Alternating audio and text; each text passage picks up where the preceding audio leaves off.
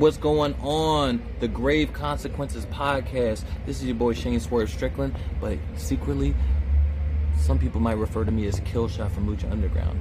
I don't know if it's true or not, but I'm doing a nice little drop for you guys. Thank you guys for supporting the Swerve brand. And I hear that y'all doing a Lucha Underground review on the Social Suplex Network. Man, y'all might have just stumbled upon the best match in Lucha Underground history, in my opinion. You know, Killshot versus Dante Fox. We made history that night, and to this day, I don't think anybody has been able to top what we did in that match in any other promotion across the industry. That match still still holds a great place in my heart, and of course, Fox would definitely agree with me. So, thank you guys for reviewing a wonderful, wonderful, amazing, one of the top five matches of my entire wrestling career. Hope you guys enjoy it. This is a drop. Shout out the Grave Consequences podcast. Enjoy the show and be confident in everything you do. And thank you. Thank you for supporting Whose House? Swerve's House. Hey there, folks, and welcome back to the Grave Consequences podcast. Of course, a part of the Social Suplex Podcast Network. Rate, review, and subscribe pardon me, follow on Apple Podcast. Five stars is always appreciated. My name is Caleb Baldwin. Follow me on Twitter at I am Caleb B. That's I am Caleb, and then another B. Follow my friend, co-host, and producer Greg at X Maserati. Follow the show at GC underscore cast. And uh, as always, check me out every Wednesday night right after AEW Dynamite on Eddie and Caleb's HeroCast. This week, we are reviewing The Avengers. That's right, 2012, Joss Whedon. Good stuff.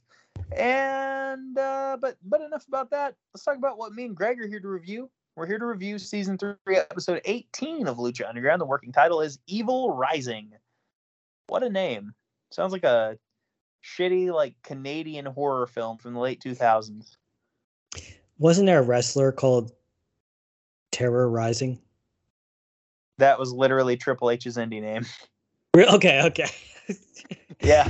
Yes my brain is mush so like wrestling is just like the multiverse of madness only involving time and and my recollection of random yes. events.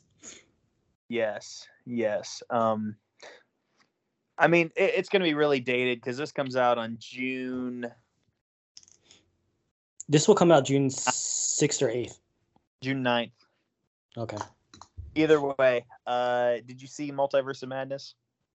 No uh because i'm gonna say something very that people will get upset about, but I, I don't really care for Sam Raimi as a as a director. Okay, uh, you're entitled to your opinion. That's fine. It the funny thing is, you know, I might like it because it sounds like it's like Rick and Morty, like it's just wildly violent and just random. But that that, that is pretty close to true. Yes. Oh, you already saw it? Yes. Yeah, of course oh, I did. Oh, what'd you think? Uh, it was great, man. I enjoyed it. it okay. It's not as good as uh, it's not as good as Spider-Man: No Way Home, but it's better than Morbius and far better than Eternals. So that's all I can ask for. Yeah, when it comes to Marvel movies, because I I am a legitimate. I, I grew up reading the comics, so like, uh, and I'm not one of those fans that just likes everything Marvel puts out. Just because I'm not, you know, I think you and me we take pride in not being um, tribalist. Like we don't believe in tribalism. We're not going to defend something just because we like it, regardless exactly. of its quality. Yeah. I have a lot of problems with Marvel movies. I didn't I, I, thought No Way Home was fine, but I had some problems with it. Uh, I would still watch it again because it's still enjoyable, but uh, I'm ve- I'm super critical of Spider-Man movies just because I was uh, at one point he was one of my favorite superheroes, and there's you know I'm, I'm anytime a movie comes out, I'd be like, oh, I didn't like they made this change, or I don't like that change. It's, it's unavoidable. If you if you like something, you're going to be protective of it, of of your what you yeah. Like don't even ask me about the Ninja Turtles but uh, it is I'm ve- I'm very critical of the Marvel movies. So like it's and then when you throw Sam Raimi in it because he did No Way Home, I I don't know I like his first two movies. Uh, he, not his first two movies, but the two popular movies, Evil Dead and Evil Dead Two. But you know, Yeah. a lot of people love Evil Dead Three. I am kind of like, ugh. It, to me, it You was just, Army of Darkness? yeah, because it's too. Uh, like I don't like this about Joss Whedon. I don't like this, and and that kind of bled into comics too, where it's too quirk. Uh, you know, people get quirky and campy, and then it gets randomly dark for no reason. It's just, you know, I'm very critical of it, and I know people would get upset about that, but that's how I feel about some of that stuff. Yeah. Either way, we're gonna get right into the episode here. Uh, the first thing we see is Jeremiah Crane simping hardcore over Catrina. He's like, "Hey, uh, like, come on, I beat him. What's going on? Let me beat Cheeks. What's going on?" Yeah, he's basically like me and, and uh, e girls on on TikTok, so I, I can relate. I beat the man that you love. Says, "Mil isn't the man I love." Are we are we do you, are we okay with saying who who the man she loves is? Because uh, I believe we I know the answer, and I'm pretty sure you know the answer. I think I know the answer, but for now we're gonna we're gonna keep it on the kayfabe. I'll tell you off the air then. Awesome, awesome. Metalachi plays us in, and uh, first match of the night: Sexy Star versus the Mariposa. And the first thing I wrote down was the Mariposa has sexy by the legs. She's got a good handle on her, and she is swinging her into the announce table multiple times, not even dropping her, not even putting her down, just just several times, like three, four times. It was insane, an insane show of strength and uh, also athleticism from Sexy Star as well. Mariposa cheerleader Melissa is one of those female wrestlers that's never going to get the recognition she deserves. Yes, She's great. absolutely.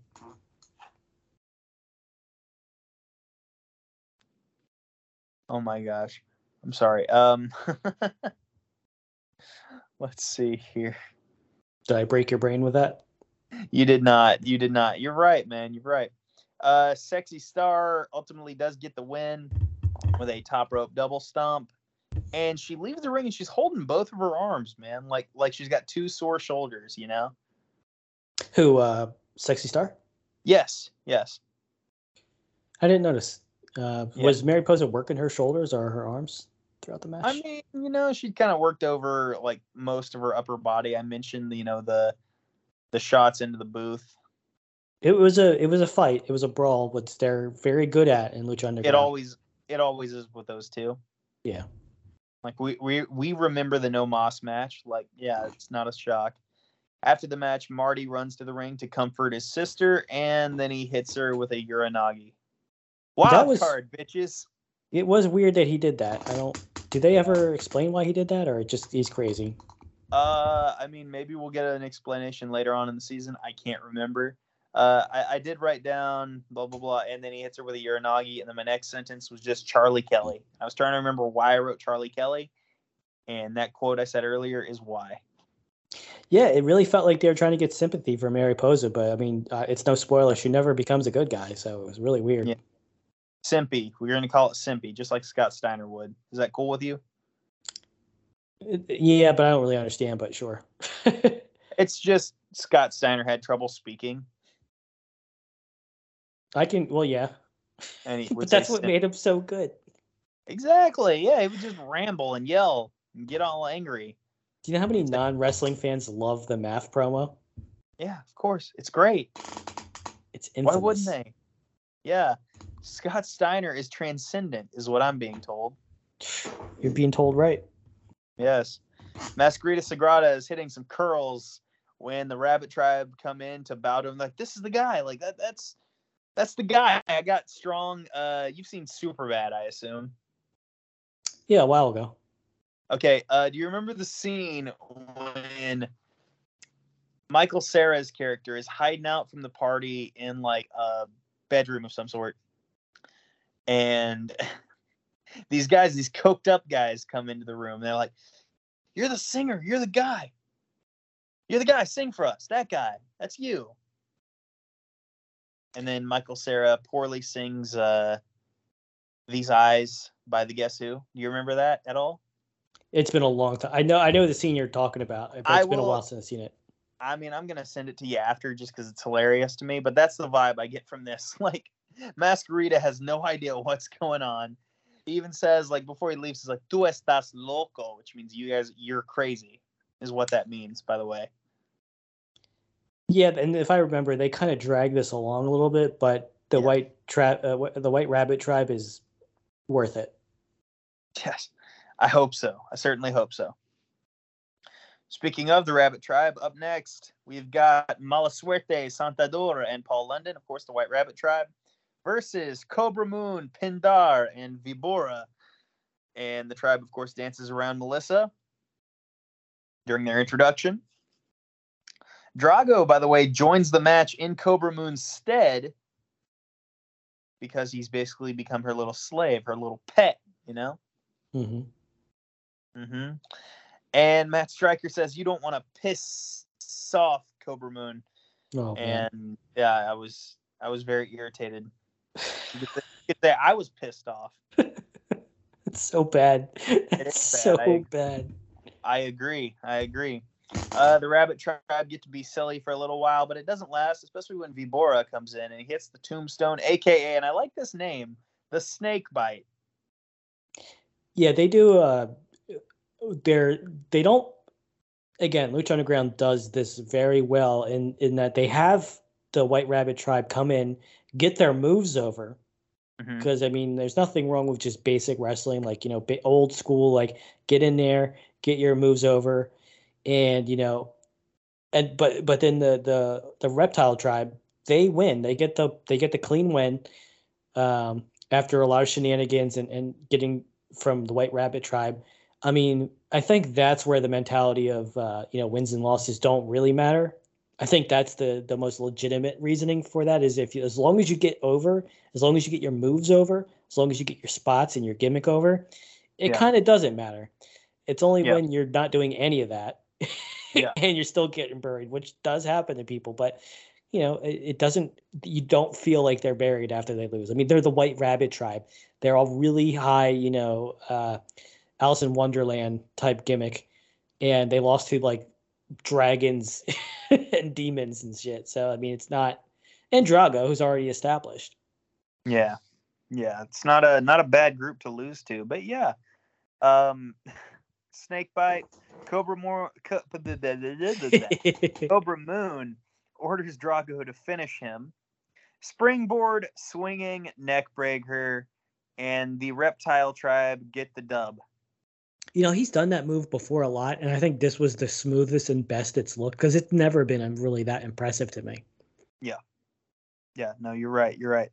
Uh, but I noticed. Oh, what was that that move? He, the Dragon's Tail. Yes, what the pin. That's really cool. Yeah, Darby does something like that, right? I believe so. Yeah. Yeah. Where it's you basically you, you just kind of disorient your opponent more than anything. I mean, it's it's a it's a pin. Like you, it's it's not like a. uh and I don't even mind schoolboys, but it's not like a basic roll up. Like it's it would be hard to kick out of. Like it's clearly like Yeah. a victory roll or uh, or even a um Zack Sabre Jr. type of you know clutch. Like it, it- Yeah. it's it's impressive. You're impressive. Thank you. Yeah, absolutely. Speaking of impressive, the trios cha- two thirds of the trios champions, all of the trios champions, Fenix and Aerostar show up. Uh, they run in to attack Pindar and Vibora. And as they're fighting with them, Kobra Moon, by the way, Drago's trying to join, so he's not all the way like, you know, the Stockholm syndrome has not entirely taken hold because he's trying to join the fight, and Kobra Moon won't let him because she's got the leash on him, the chain rather. Uh, and Kobra Moon's like basically choking him, like his back is to the ropes, his you know his his head's like hanging out the ring because of course you know where the chain's at. Um, but Drago eventually is able to join, but he then like after they neutralize Pindar and Vibora, Drago pushes himself off of the trios champions. Yeah, he's got a dominatrix that's pretty, you know, demanding, and he's got to choose Mm-hmm. between his bros and and you know his uh his goth mommy. So we'll see what, Well, what happens. You know, it, it's bros before hoes here at uh, Grave Consequences, but you know, we'll see what Drago ends up choosing. Yeah, not everyone's as noble as us, unfortunately. Exactly, exactly. After this, Sexy Star runs into the Mack, and the Mack declines Sexy Star's help because Sexy Star wanted to offer it to him because she's seen the light and realized how dumb it was to go it alone against Johnny Mundo. Now it's his But- turn to be dumb. But it is the Mack's turn to be dumb. He's like, no, I got to do this on my own. And uh, yeah, cool. A I don't know if you saw it, but he's he didn't, and this is this will be late news for people listening, but uh, for for me and you, it's May it's May 11th. But uh, I don't know if you saw it, but the Mack's contract expired. He didn't renew with Impact. Oh, really? Yeah, he's he's going to be a free agent, if not already. Okay, interesting. Wonder if uh well WWE won't sign him. I wonder if AEW will or if he'll go like the NWA or MLW route. I think the boat is passed for that. There's only like I, it, it, as far as Lucha Underground wrestlers in AEW, only two have really survived. Uh, and Helico's still there. Jack Phoenix. Evans, Fenix and, and Pentagon, yeah. Yeah. But like Cage, I mean, they still have him under contract, and I guess they're planning to do something with him. But He's a Ring of Honor guy. did he go back to Ring of Honor? At this, what do you mean back to? He'd never been to Ring of Honor, but like no, he did the he did the uh Supercard show, and it seems like that's where most of his work's going to be done. But Ring of Honor doesn't even really exist right now. Like, it, it looks like it's about to start existing again, but it's not yet. Like, they don't have their own TV show. They occasionally get title matches on Battle of the Belts or whatever, but you know, nothing huge like that. It's been it's been rough for Lucha Underground wrestlers, and it's it's really sad because they all deserve. I mean, we saw there was like a dark match of Marty, and, and he just didn't come back, and it's like I hope Yeah. there's nothing backstage that's their problem because these are really great wrestlers, and they all you- you know even Elise, it was sad to see her go. I mean, even though Mhm. I I believe it was her own her being her own worst enemy, but she's a very great female wrestler. Exactly. Exactly. By the way, after uh, Sexy Star runs into the Mack, Dario comes to the Mack and he's like, "Hey guys, hey, uh, you're not winning the belt tonight because tonight's not for the title, but it is a big match. The winner of this gets to pick the stipulation of your title match." And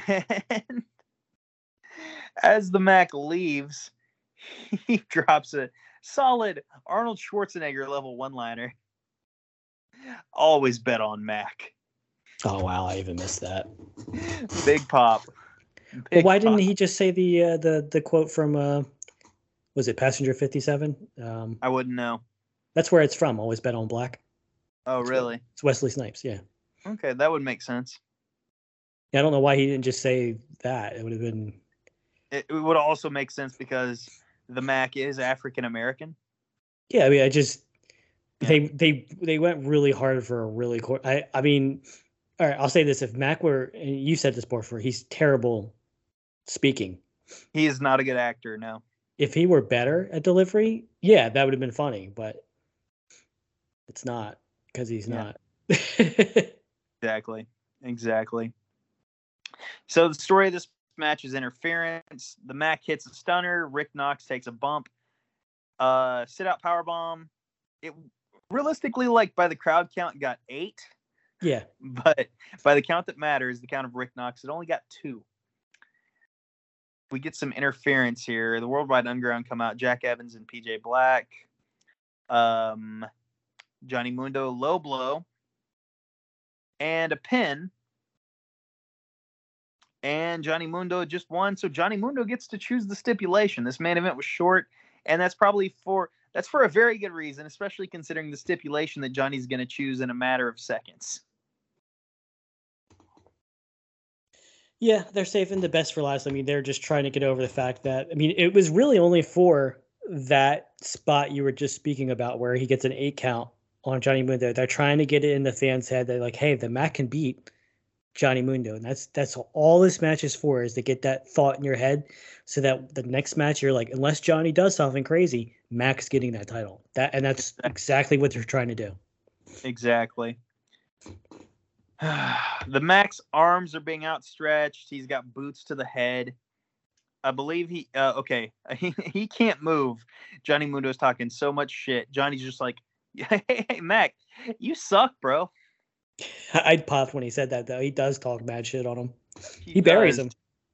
It, he's great, and it, it's like the way Johnny talks the shit. It's so casual. It's just like a matter of fact, you know. it seemed it seemed authentic because he didn't just come up with some long-winded wrestling promo. He's like, "Yo, dude, you suck." Yeah, you suck, bro. and he's like, you know, you couldn't even. He's still outstretched. He's got to look at him, but he can't touch him. He can't move. He can't even crawl towards him. But he's got to hear what Johnny has to say. And uh, Johnny says, you know, you couldn't even last ten minutes tonight. And the next time we fight, I'm taking your fat ass to Slamtown all night long. Johnny then curb stomps the Mack, and then him and the boys triple curb stomp the Mack. So, in a very in in the near future, we've got Johnny Mundo versus the Mack for the Lucha Underground Championship all night long. For those of you that um, need a refresher, this was a match in season one that is essentially an Iron Man match. It is one match in one show. It was uh it's very interesting because they do they like I just said they they get it in your head that hey Mack can beat Johnny Mundo unless he does something crazy because you know you have the visual pin of him getting the Mhm. eight count, but then they Yeah. immediately show all of Worldwide Underground just dominating him. So they're they're showing you two possible outcomes: either the Mack wins through you know credible talent, or Yeah. Johnny Mundo wins through cheating. And they show you the two different outcomes. So now you the drama is which will which will trump the other. You know, And sadly, in wrestling, it's usually the latter. yes. Yes. After this, oh my God, uh, this was like straight up. It was wild how this happened because Worldwide Underground's in there, the Mack's in there. All of a sudden, we hear the beginning of Mil Muertes' theme, and you know, like that's that strikes fear into the hearts of anyone. That you hear that Catrina and Mil Muertes come out next. Worldwide Underground runs off. The Mack's rolled out of the ring.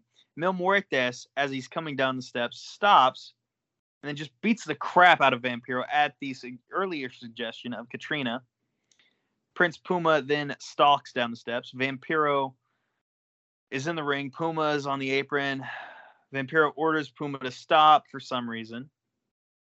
And Mil puts down Vampiro with a flatliner. Good. Mil's my favorite. This is the second time that Prince Puma has had to stare as Mil Muertes has gotten the better of his mentor.